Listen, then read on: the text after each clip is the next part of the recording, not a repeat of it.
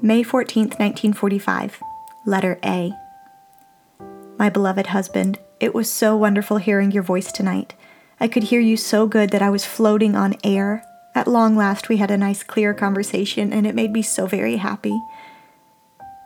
Darling, please don't feel so blue, for I worry again as much about you as I do now. My heart just aches to be with you to comfort you. Things will work out all right for us, and you will be happy again. Just have patience, dear, and above all, keep your faith. You are still in this country, and that is most important. I love you so very much and feel so bad because I can't do anything to help you. Dearest, all my thoughts are constantly with you, and I think of you every second of every day. I know how terribly lonely you must be away from your wife and daughter. But just have faith, darling, and soon we will be with you again. You are so wonderful, darling, that I am so very proud to be your wife. I keep thinking of all the nice things you do for me and what a wonderful father you are. Dale just worships the ground you walk on and misses you so very much. Dale and I will make it up to you, dear, for all this loneliness and heartbreak you're going through. Golly, but you are going to be spoiled. There won't be anything in this world good enough for you. You're so very, very wonderful and always will be. I love you, sweetheart, and don't worry, for soon we'll be together again. Your devoted wife, forever, Dolores. Drip. P.S. I love you, Daddy. Dale. P.P.S. I hate you very much.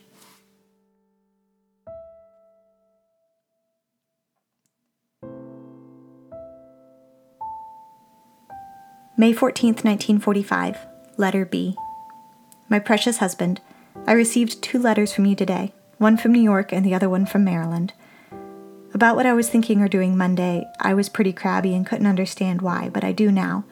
I wasn't worried about you going across because I knew you wouldn't. God hasn't failed us yet. I was more worried that something was wrong with you because you didn't phone. I just had a feeling I was going to hear from you soon, and my eagerness to hear from you made me crabby. Thank you, darling, for your wonderful thoughts about me for Mother's Day. I'll wait, though, and celebrate when you're with me. Just knowing you love me is present enough for me. No, I didn't have anything done to the car yet. I thought you wanted me to save up the money for it and have it all fixed at one time. Darling, they're releasing more tires for B and C holders. If I can get a new one, would you rather I did instead of getting recaps? I told Dale what you told me to tell her about being a good girl, and she's been extra special good all day today again. Darling, they cut some more out of your letter again, at the very end. Your David, cut out. Was that where you said drops? I wonder why they would cut that out. That card you sent in the other letter we'll keep forever, and when Dale gets big, we'll show her and tell her how close her father came to going for a boat ride. God was really testing our faith down to the last minute.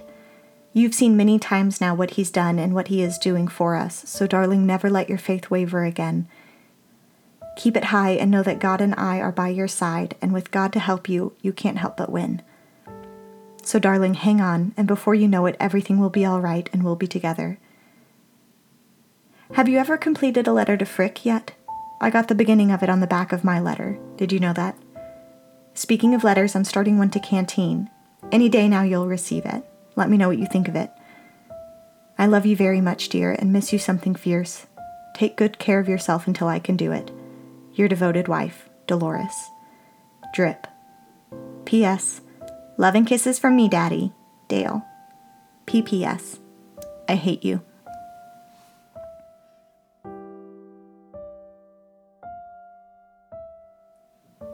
May 14th, 1945.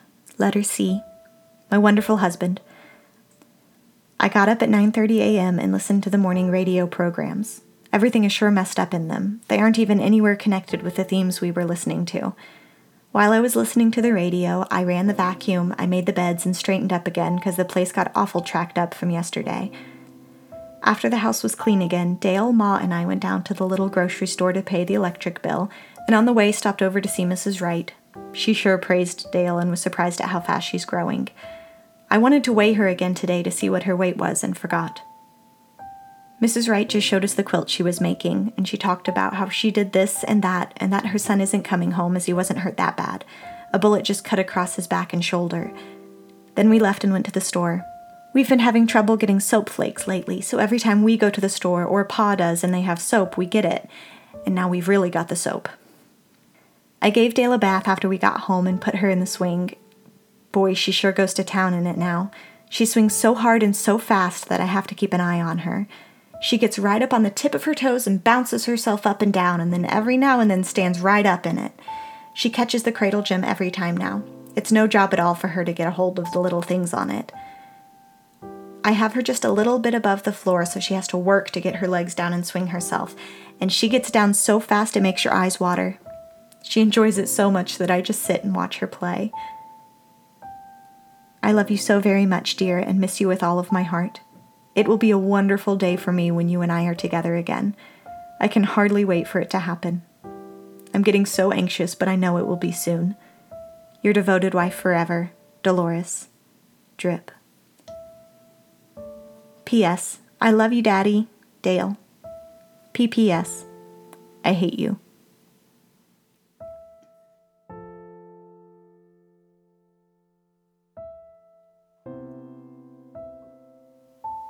May 14th, 1945. Letter D. My wonderful husband. I went down to Avoca to the telephone office at 6 p.m. tonight to wait for your call. I took Dale along with me because I didn't know how long it would be before you called. The new operator they have is very nice and has really gotten the place fixed up nice. A whole lot nicer than when we saw it.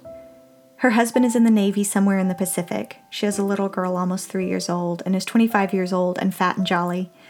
She was tickled pink over Dale and played with her all the time we were there. Dale sure was good. She just laughed and talked and showed off good. She kept telling me how sweet she is and how very pretty. Everyone who sees our daughter makes such a fuss over her that I'm bursting with pride. She really made me feel at home and talked to Blue Streak. Her job is a 24 hour job. The house and everything is rent free along with a salary. She made sure I could hear you tonight before she left the switchboard. She's nice and was terribly sorry that we've been having trouble hearing over line one.